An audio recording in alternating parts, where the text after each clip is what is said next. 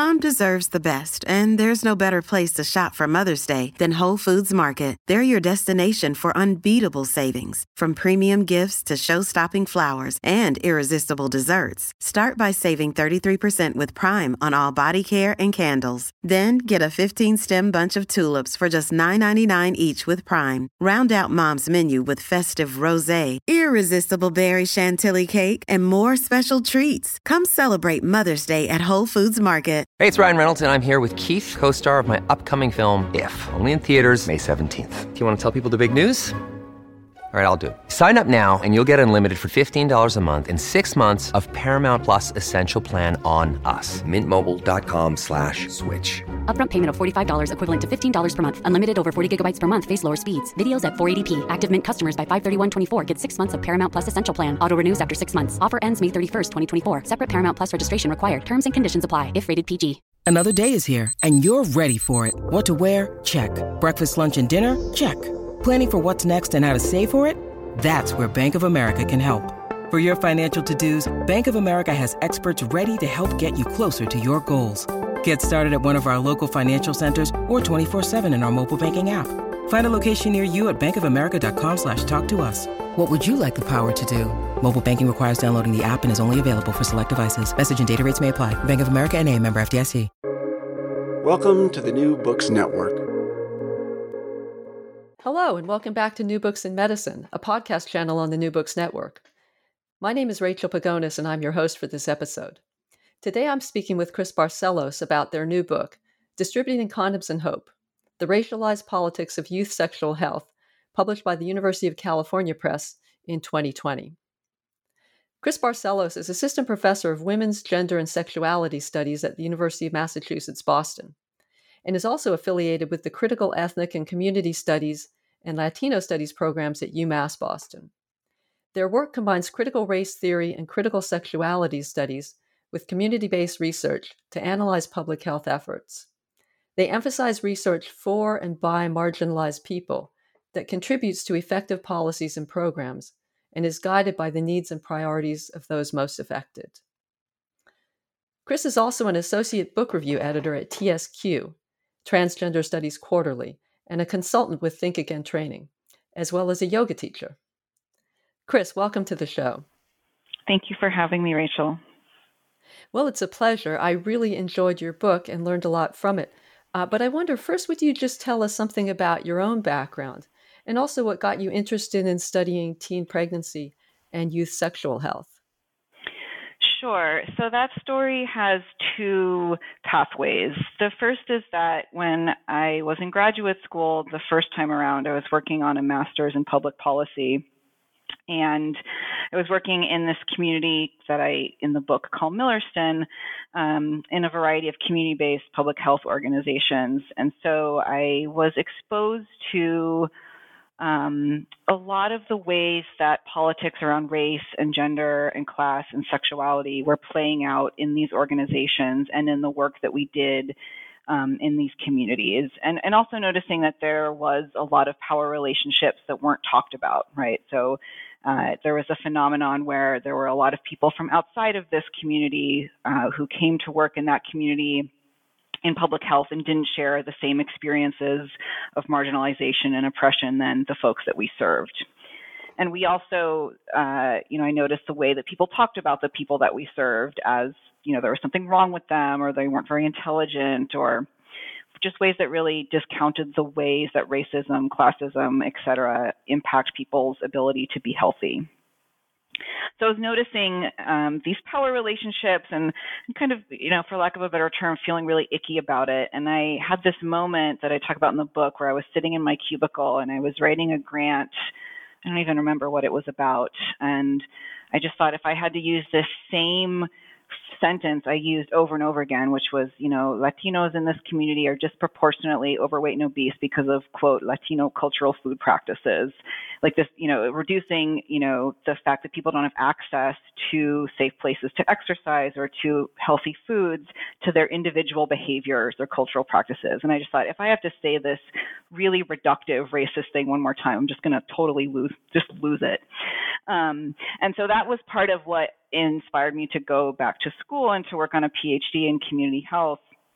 Um, so I had been working in this community in Millerston, um, and as part of my uh, PhD program, I also became involved with an organization in the book I call the Townhouse, which is a school for pregnant and parenting young women that really focuses on uh, building up t- pregnant and parenting teen parents so that they can be uh, successful in the world as whole human beings.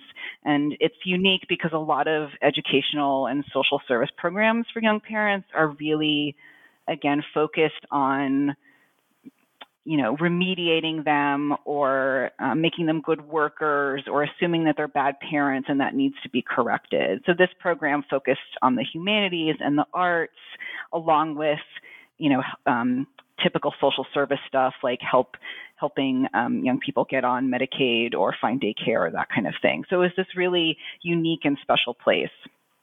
And I was drawn to that in particular because I was also a teen parent and had a very unusual path through uh, life itself, but also through academia and my and my professional life too, right? So I got pregnant as a teenager, and um, you know, it was like your life is over, you've ruined your life, you're going to be a bad parent, you're a drain on society, etc.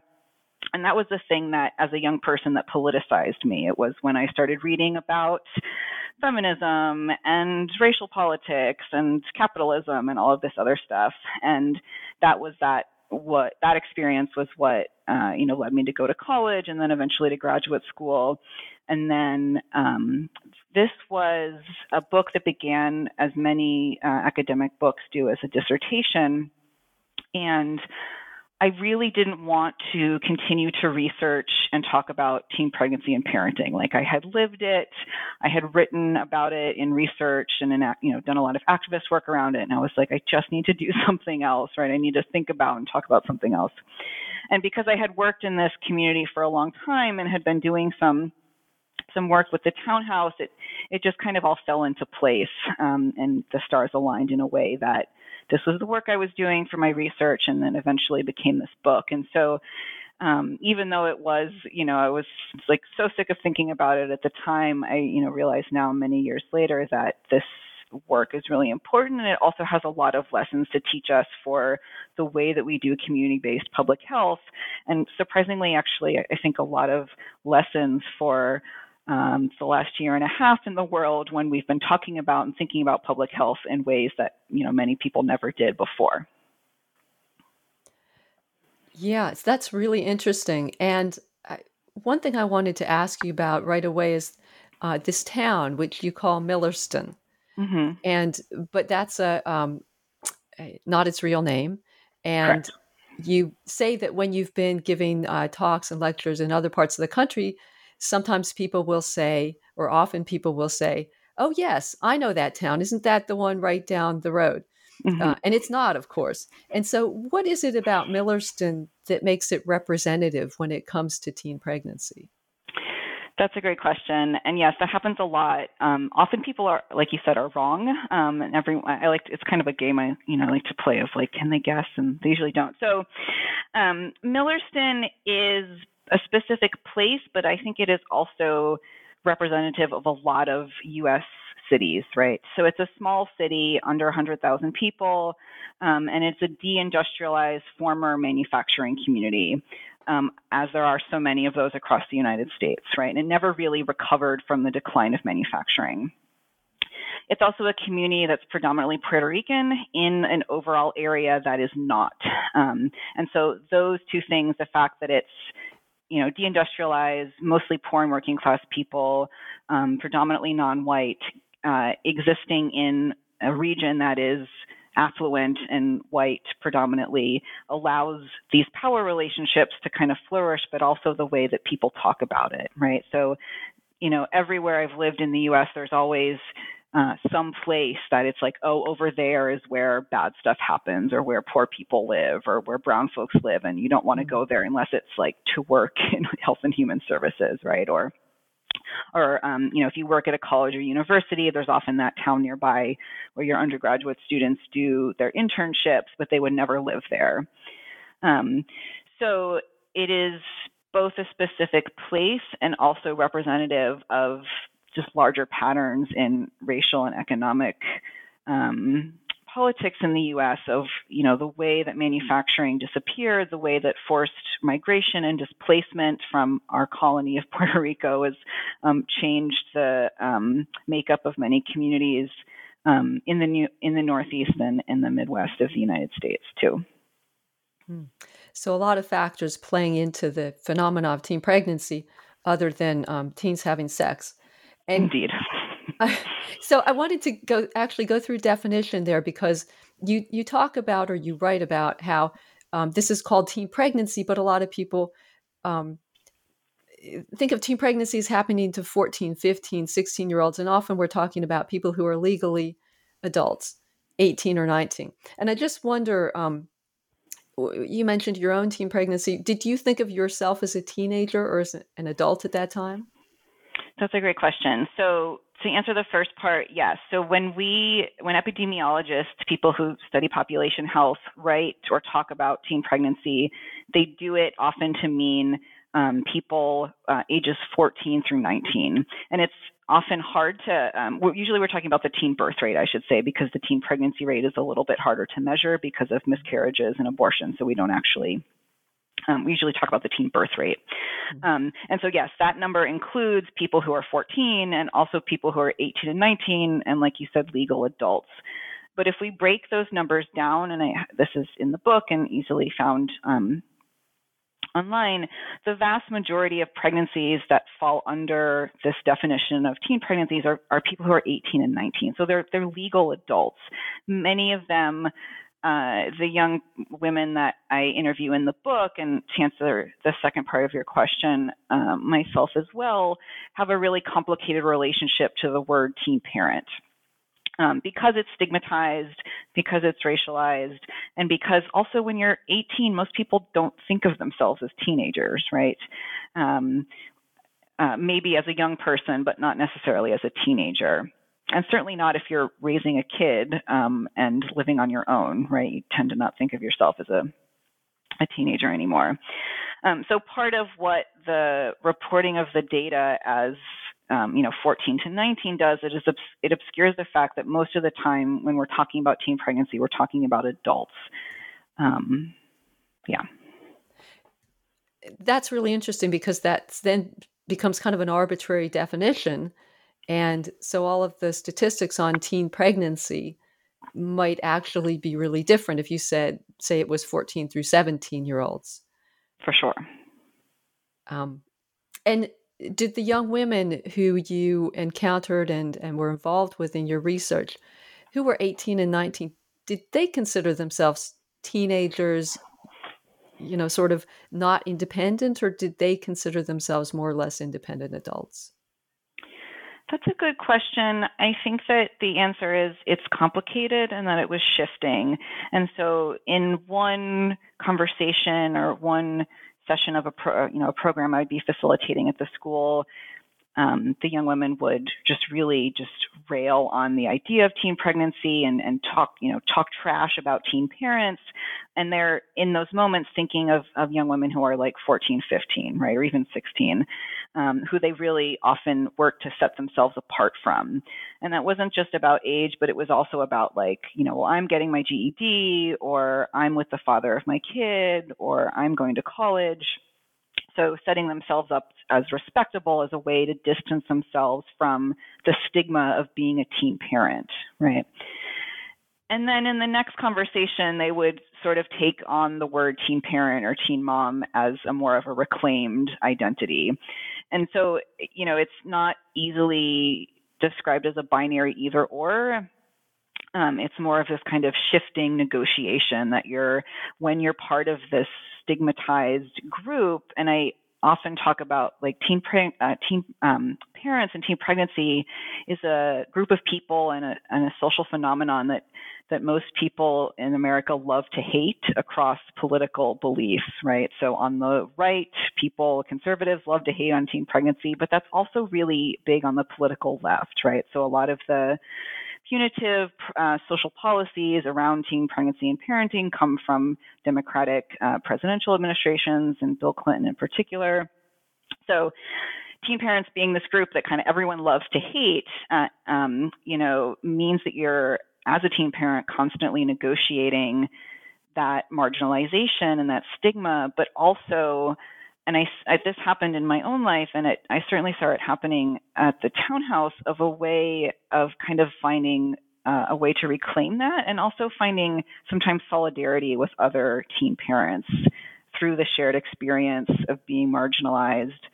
Um, but also, I think the power in you know doing this thing that the whole world is telling you you cannot do or should not do and then you're kicking ass at it and taking mm-hmm. names and i think that's really powerful too yeah and it kind of raises the question is there a qualitative difference between someone who is a 19 year old parent or a 20 or 21 year old parent because very shortly if you give birth at 18 or 19 you're no longer a teen parent and i i have a right. stepdaughter who missed being a teen parent by one year and no one ever thought of her as a teen parent yeah. Um, you know, and she g- g- quickly, you know, it took off in her life very well. Of course, she had a lot of opportunities, but, um, you know, it, it's interesting, and there there is that stigma based on uh, what is the year and how we've decided to to define it. Um, I was struck by your description of being at one of these uh, meetings of a lot of stakeholders in the um, what you call the, which I'll ask you in about a moment, the teen pregnancy prevention industrial complex and everybody had a goodie bag and they were asked to uh, you know they were encouraged to wave their noisemakers around whenever somebody mentioned lowering the teen pregnancy rate um, and i hadn't realized there was that kind of um, how shall i put it um, i don't know that kind of cheerleading approach i guess to to bringing the rate down as a um, as a marker of improved I guess, improved public health or improved socioeconomic health? Correct. And was was that common? Um, that sort of rah rah approach uh, really common among the the groups. It's interesting how you describe. Sorry, I just I didn't mean to cut you off, but just how you describe the people who work in it as um, really well intentioned, but sometimes missing the point yeah. in critical ways. Yep. So uh, yes, I found that that sort of like you said, rah rah approach, I think that's a great way of capturing it actually, was very common in teen pregnancy prevention work, and I think across public health in general too. And I'm thinking of um, a lot of federal and state initiatives right now around HIV AIDS and this notion of getting to zero and ending the AIDS crisis by X year, which I think is like next year, or something like this, right? And a lot of people who have been doing HIV AIDS work for decades, including AIDS activism, are kind of like, you know, what that means is that people with access and privilege to antiretroviral medicines, AIDS is over for them, right? It, it means that like AIDS is over for privileged people. It doesn't literally mean that there's no more HIV infections or that no one around the world is living with or dying from AIDS. And, uh, you know, you could see the same thing in just the last like six weeks in the United States with the COVID pandemic, right? It was just kind of like, okay, we're done now. It's over, right? Mm. We did it.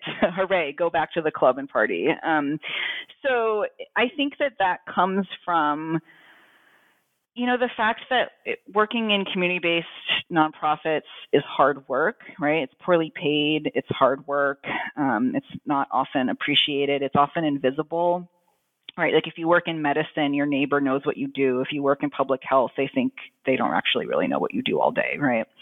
Um, so I think that that contributes to public health workers of many, many varieties really needing to boost morale. And I, I think that was a part of it, right? Like they they wanted to you want to have a success, right? And there's a saying in community public health that we're trying to work ourselves out of a job. So the idea is that we're working on this particular health inequity, you know, HIV, AIDS, COVID, whatever, and then eventually we'll we'll fix it, and then we won't have a job anymore. Like there'll be no more grant money, there'll be no need for us, and that's kind of talked about as this aspirational thing. Um, and I I I feel very critical of it because um, you know, I don't think people actually want literally want to lose their jobs. And also, you know, the idea that we can totally eliminate HIV or totally eliminate teen pregnancy. And again, those things are not commensurable, right? One is a disease state and one is just having a, you know, normal life process earlier than the mean, right? But anyways, um, that we can el- eliminate these things, you know, without also eliminating white supremacy or capitalism or environmental collapse, right? Like these things are all wrapped up in each other, and just having a singular idea that well, there'll be no more of X um, misses these larger systems in place. Um, I think that in Millerston, the self congratulations also had the effect of masking the privilege and power that a lot of people doing this work had in relation to the people they were public health will say prioritizing or targeting right? The population of, of teenagers.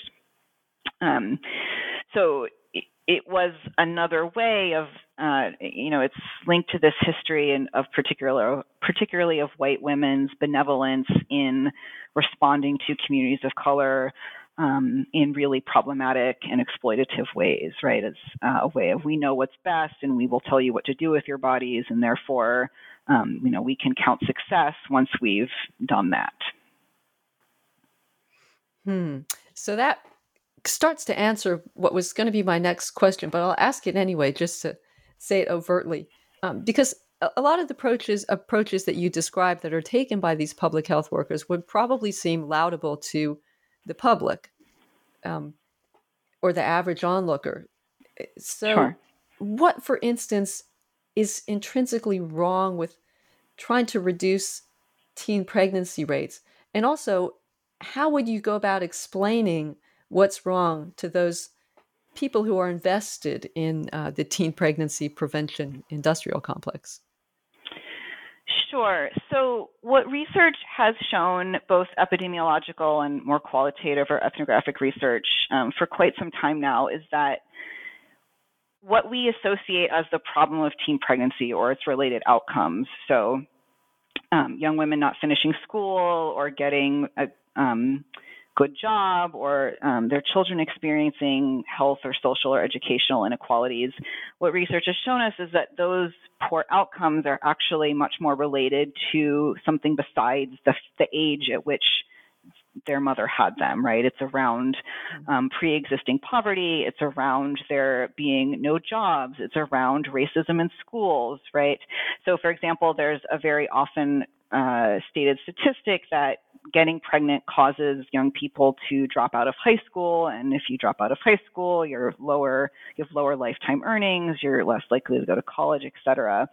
Um, and and when we actually you know talk to young people, and including the women that I, young women I interviewed in, in this book, is that they left school before they got pregnant. They were pushed out of school, as many other educational scholars have shown, by policing in schools, by racist um, teaching, um, by not seeing their communities' lives, et cetera, in the curriculum, um, by the fact that like a lot of our schools are um, sites of carcerality, right, where we just police young people and young women and, and young women of color in particular. Um, so, it, you know, the solution is reduce the teen pregnancy rate, not, you know, get cops out of schools or have a minimum, uh, you know, a universal minimum wage or universal basic guaranteed income, right? The problem becomes something else, right?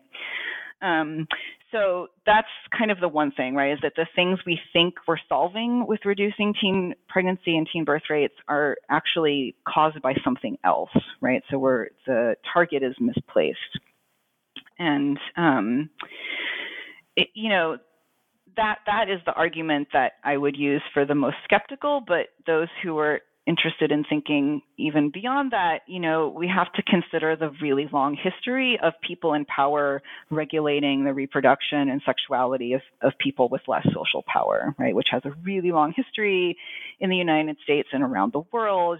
Um, and so the book is framed through the lens of reproductive justice. Um, or a vision uh, framework and social movement that's kind of reframing like access to abortion as the primary um, strategy and thinking uh, more capaciously about the right to choose the families we want and parent them with dignity and support.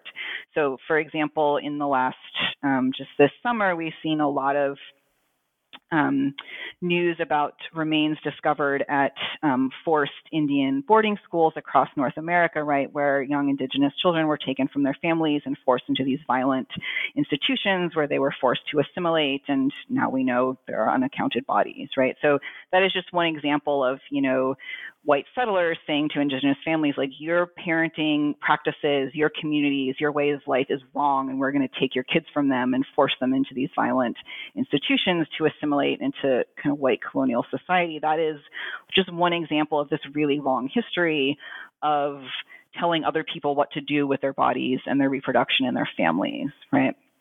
Um, mm-hmm. So it's these two things, right? It's that the outcomes we associate as the problem of teen pregnancy are actually generally caused by something else, um, that there's this much longer and darker history in politics. Um, and then I actually I'll add to that that part of the part of the thing I'm critiquing and and you know I, I as I, I, say in the book you know I have to give this caveat all that all a lot that you know um, uh, I don't think teen pregnancy is a problem. I think the ways that we talk about it is a problem. I think the ways that we treat pregnant and parenting young women is a problem. I think the way that we use stigma and shame as a health behavior tool is a problem. Um, but we also need we also need to stop and think of the ways that, um, from a health and human services perspective or an educational perspective, um, teen parents have really been um,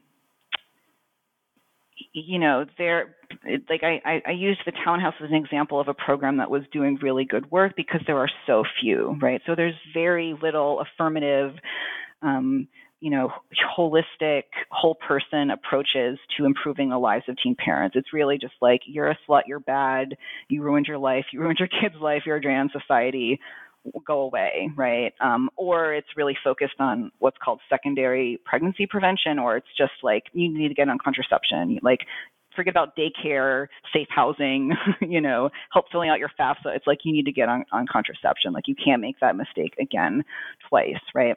Um, so we, I think we have to ask really hard questions of like, here's a vulnerable group of people in the world, and our approach to improving their lives is to shame them, right, and to ignore the actual things they need, which, um, you know, as I show in the book, right, what um, people thought teen parents need was, you know, access to contraception or sex education. What they articulated as their need was, um, you know, freedom from violence and housing and daycare and um, help navigating all of these systems that, you know, shame them and tell them that they their children shouldn't exist, right? That their families who they love shouldn't exist.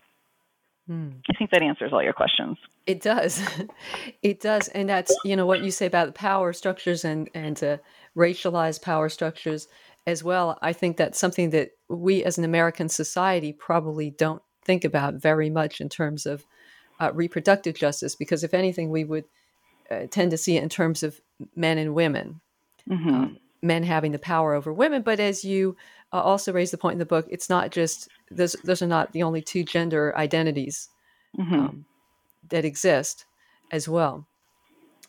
So um, definitely something that is it seems really under recognized. Um, as I've mentioned a couple of times, the teen pregnancy prevention industrial complex. Could you explain what that is? Sure. Um, so the Teen Pregnancy Prevention Industrial Complex is my framework for naming the sets of relationships that play out in Millerston and in other contexts, right? Um, so it's important to note that I'm drawing on scholars and activists who mobilize a critique of the prison industrial complex and focus on um, abolition, right? So abolishing abolishing the prison industrial complex and um, that in turn uh, helped us articulate critiques of the nonprofit industrial complex, um, of which there's this great edited volume called The Revolution Will Not Be Funded. Um, and uh, so I'm really drawing on that work, right, to think of this particular um, complex of preventing teen pregnancy as not just a like a site, right? So the nonprofit or prison industrial complex is not just about individual prisons or individual nonprofit organizations. It's about the relationships between all of these different organizations, who funds them, um, between academic research, um, uh, parts of the government, local, federal, states, collaborators, um, and the people in these communities, right? So it's a way of really visualizing these webs of power, and that visualizing these webs of power helps us think about a way into dismantling and disrupting them. Um, so it's not to the the teen pregnancy prevention industrial complex is not intended to be this kind of totalizing, you know, Im, immovable thing. It's a framework for helping us understand how power moves around community health and teen pregnancy prevention in particular. Um, so I'm thinking about forms of knowledge. So the idea of evidence-based public health, right? Which um, on the surface, you know, seems like really great. Like, why would we make public health decisions just kind of willy-nilly? Um, but as many scholars have shown, right, what is considered uh, valid evidence is pretty narrow, right? So um, thinking about what, who has the power to name a problem and how it's solved, right? Um, and often that's already people in power, right?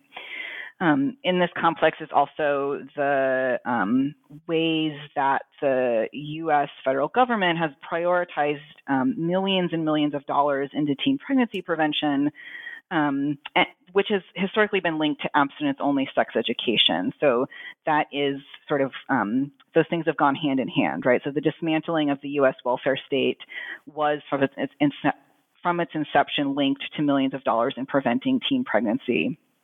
Um, so we that you know looking at this web of relations helps us think like so what else is going on here right this isn't just about um, you know regulating when people decide to make a family it's also about our ideas of dependency and dependency in the US welfare state is always racialized right and it's always assumed to be people of color as a drain on this on the system, right? Not as vulnerable people needing resources and support. Um, so, in, you know, in this complex are also all of these different organizations and projects and coalitions and that kind of thing. Um, and then, you know, the individual actors within them, how they are negotiating this power or these forms of knowledge.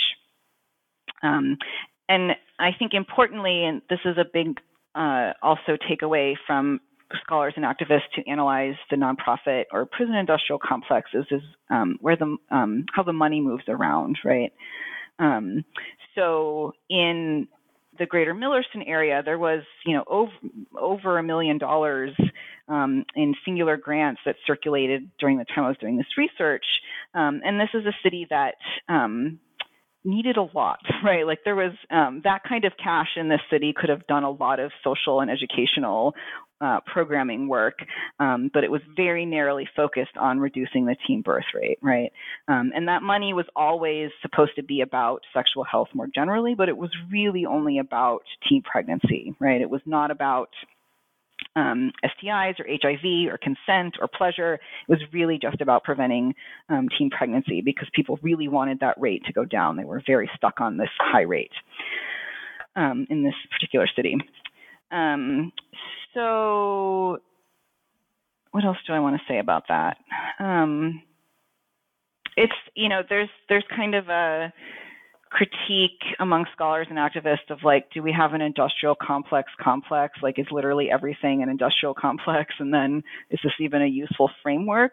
Um, but I, I, offer it and i think it's useful for for thinking about um, how teen pregnancy prevention became the thing that is the concern for young people, right? Um, and that's akin to you know, some of my newer work is is more about queer and trans youth and how for them that has been um, uh, some somewhat sexual health or HIV prevention, but also around suicide prevention, right? Which is a real thing and a real problem, but it also comes at the expense of thinking of them as whole beings with other needs, lives, desires, bodies, etc. Hmm. I think that's really helpful to see it in terms of uh, visualizing a web of power. Um, and as you say, follow the money is so often the key. I, so you've mentioned sex education and how that's seen as um, preventing sex, mm-hmm. preventing young people from having sex. And um, towards the end of the book, you say, this is a quote, we ought to consider not only what sex education might prevent, but also what it promotes. Mm-hmm. Uh, so, what should it promote? Sure. And I also want to note that that idea I get from Jessica Fields, who is a brilliant sociologist and public health scholar whose work I very much admire. Um, she writes about that in her book, Risky Lessons, which is about the battles of sex education um, in abstinence focus format or what we call a comprehensive format. So um, one of the things I often tell my undergraduate students that's quite surprising to them is that comprehensive sex education and abstinence sex education are actually really very similar in their approaches. Um, the main variable that is different is that one can talk about condoms and one does not, pretty much.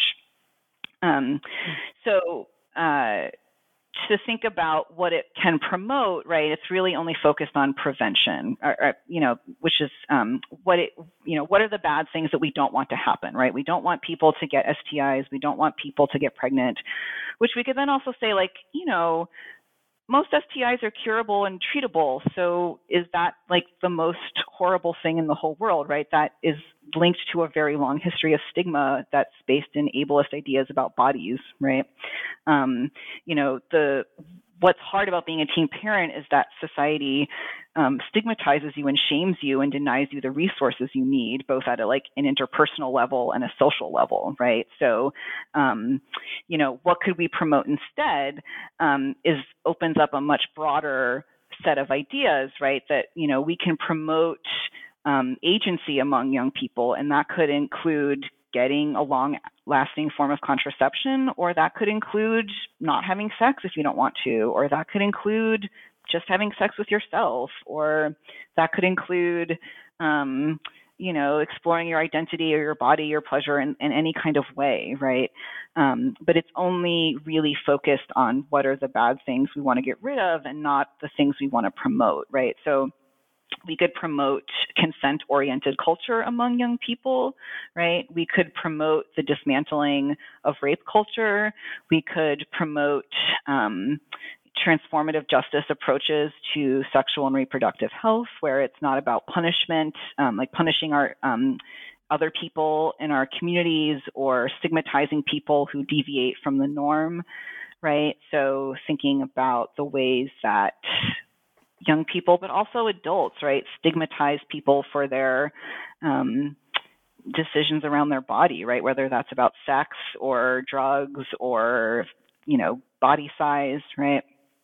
Um, so, I mean, I think to sum up, right, we could promote bodily autonomy, we could promote racial justice, we could promote pleasure, we could promote self determination. Um, and if we did all of those things, you know, we would probably also see lower rates of unintended pregnancies or uh, or STIs. Hmm.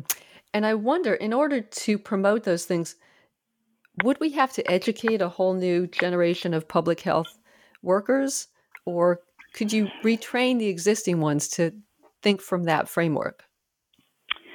That is a great question. Um, I mean, I think that the you know the last year and a half in the U.S.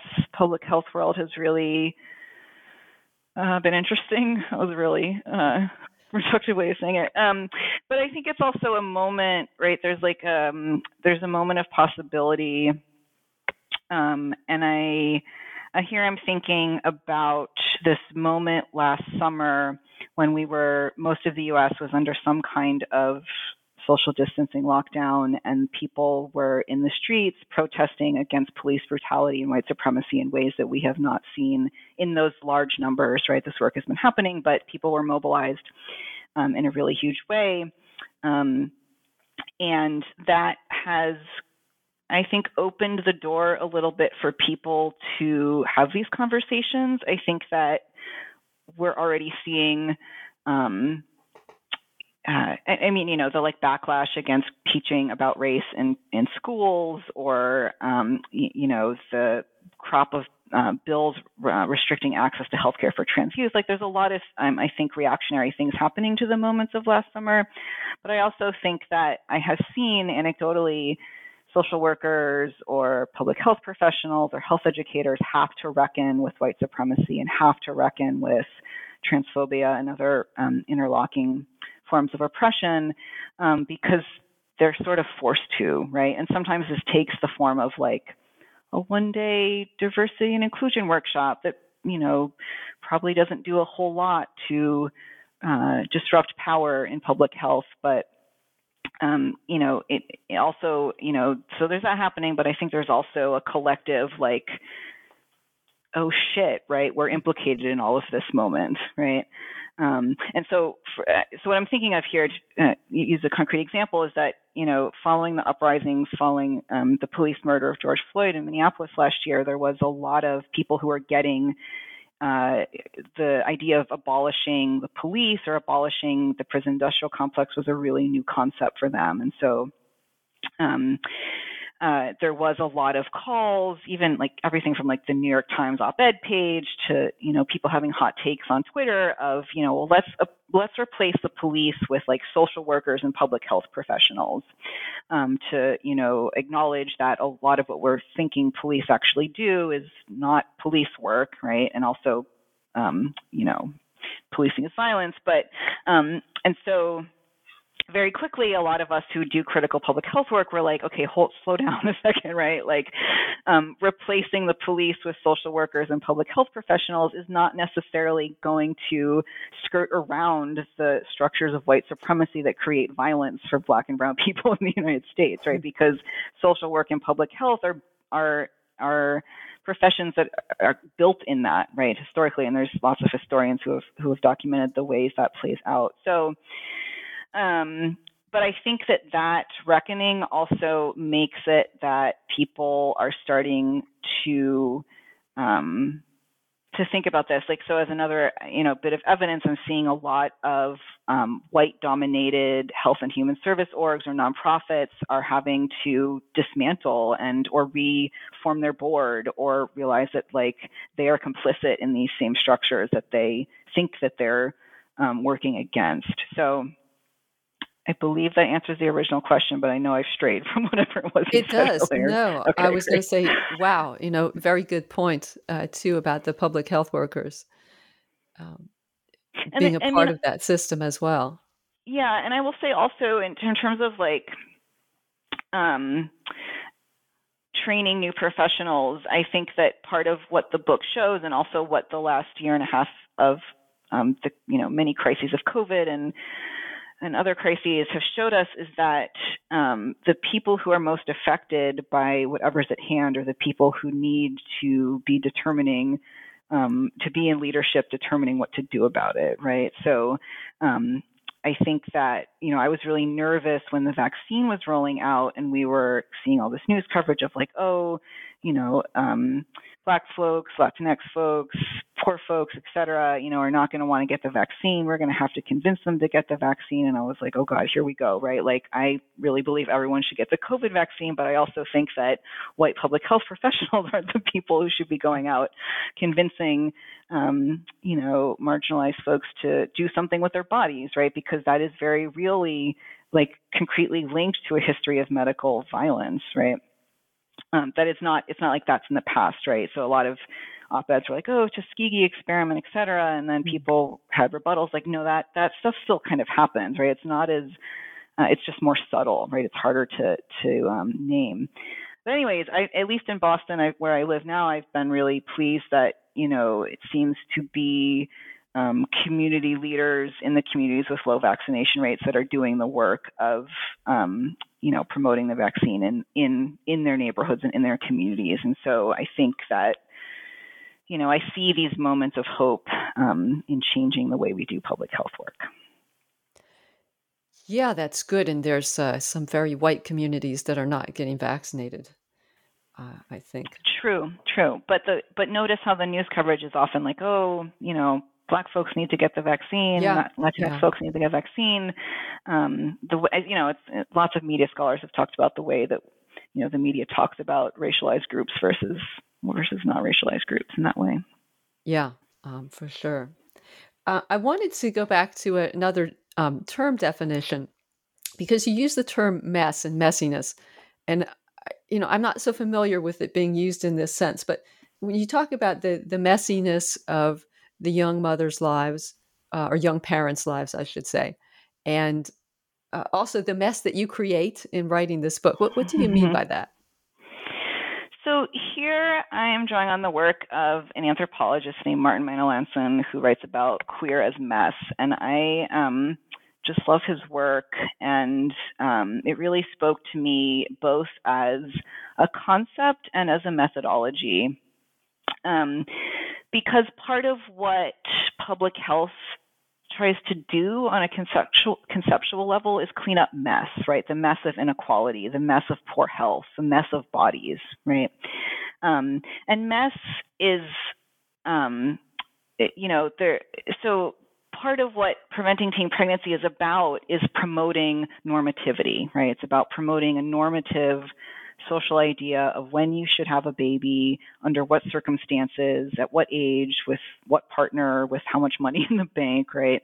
Um, and the the deviations from that normativity become very um, uh, are messy, right? And so it's um, uh, both in the literal sense of like the lives of a lot of you know my life and the life of a lot of young parents is really messy right? We're dealing with these messy systems. We're dealing with the stigma of being this abject person in the world. Um, you know the mess of living uh, under you know in uh, various in, uh, systems of inequality.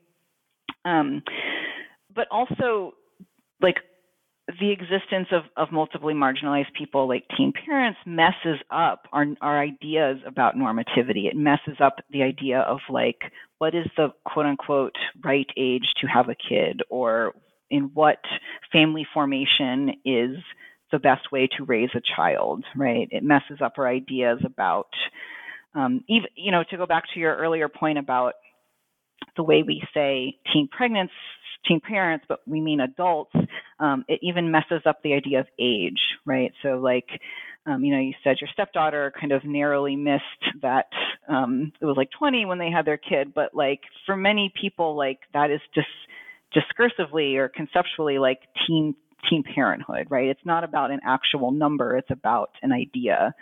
Um, and so mess helps us think about just messing up all of these neat and tidy arrangements of um, family formations and reproduction and um, you know accumulating capital in terms of you know like a lot of my um, undergrads I've worked with over the years you know they have these very arbitrary ideas of like well when I do blank is when I can have kids right? Like when I like have a 401k or when I have a house or when I have a partner and um, so you know the concept of mess is is intertwined and related with the concept of queer as an analytic, not not necessarily an identity, as a way of disrupting or destabilizing something, right? So um, it helps us destabilize uh, and disrupt our ideas about family, about bodies, about gender, about all these things.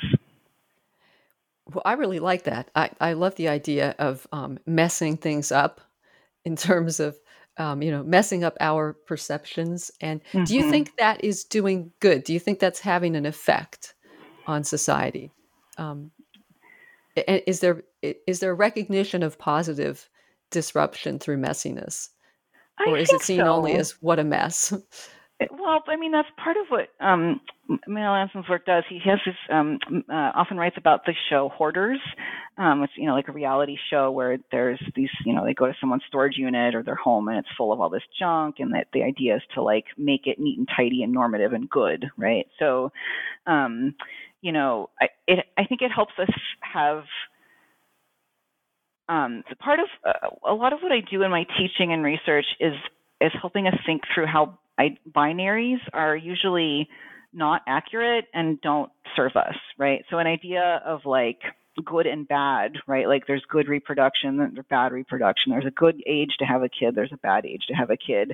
Um, when in reality, it's just way more messy than that, right? So um, I have, you know, uh, colleagues who have have done work showing that our idea, like the the concept of unintended versus intended pregnancy is not a binary, right? And for most people, it's much messier than that, right? And that's true of teenagers, that's true of adults in married monogamous relationships with access to healthcare, mm-hmm. right? Like it's usually much more gray than it is um, a binary of either or, right? So I think that acknowledging the mess is actually helping us acknowledge.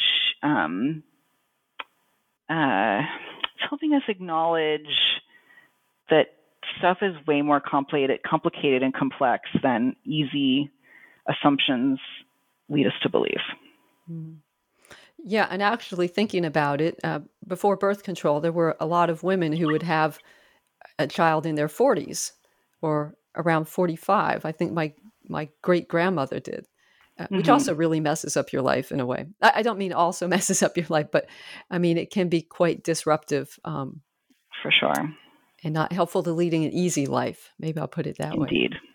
Yeah. Um, so that your title is distributing condoms and hope, which implies that that's not enough. But yet you do sound hopeful. So where do you derive your hope from? Oh, um, I'm intrigued that I you think I sound hopeful. um, uh, I I have, like I said a moment ago, I have hope. I have I have educated hope as I write in the book, right? So kind of negotiating um, a vision of the world I want to see and the, the kind of material realities that we're working with. But um, you know, every time I see a news article that this all-white organization has been forced to resign, or um, you know, the board has been forced to resign, um, or that um, you know, uh, um, uh, you know, a black professor denied tenure is quickly scooped up by um, a more prestigious institution, right, with tenure, right? I have some hope when I see um, these kind of breaks in disrupting power happen. Um, and um, you know that's not to say that I'm I'm I'm uh, I would say personally I'm overall a glass half empty kind of a person, um, but uh, you know I, I the title is a is a is is kind of sarcastic, right? It's a like right. play on the idea that we could just give people condoms and say have hope for a better future, and then it's like, oh great, now I have a a good job with a you know steady income and a retirement account, right? And like my kids can walk to the corner store and not be threatened with violence from police because they're black or brown, right? Like that's that's just not how the world works. But um, but these like small moments in which everything seems broken, right? And I think the last year and a half was an extended extended moment in which everything was broken and still is right? Like i don't want to act like whenever you're listening to this podcast that the crisis is over and its effects are over but um, that uh, it has enabled us to shift some conversations and some power in ways that we did not beforehand. Hmm. well you don't come across as a glass half empty writer uh, we, you don't come across as a rah rah writer, but. um, so we've taken up a lot of your time, Chris, but I wanted to ask you one last question, which is uh, what are you working on now? Sure. So a lot of folks who do um, education or, or, public health work kind of have like a population or a topic, educational or health topic they focus on. And my work has always kind of been guided by like who am I in community with?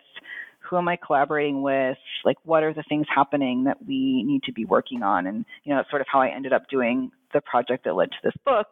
So, more recently, I've been um, working on a project called the Trans Youth Justice Project that started a couple of years ago because an, an organization, um, a statewide um, LGBTQ youth serving organization, wanted to do some work for trans youth and um, who are often, you know, kind of uh, lumped under, uh, you know, LGBTQ youth um, services and work. Um, and that has, for the last couple of years, turned into this really amazing project back in Milwaukee, Wisconsin, where it started, um, to do this um, leadership development and political education program for trans youth. So it's um, got disrupted by COVID and we've moved it online and, and, done it a couple of times. And so it's been this really generative um, supportive space for young people, especially in this really awful year. Um, and so it's based on the idea that like we know that young trans people um, are you know disproportionately likely to have all these negative outcomes and the multiply marginalized trans youth trans youth of color disabled trans youth et cetera um, are even more likely to um, bear the brunt of these inequalities. Um, but there's just so much scholarship and programming that's like, what? How do we fix them, right? Like this idea that they're broken or victimized. And this program is about um, critical consciousness raising and, and, leadership development, the idea that marginalized young people can be the leaders in our collective liberation, that they have the skills and tools and need the support of adult accomplices to um, to change the world.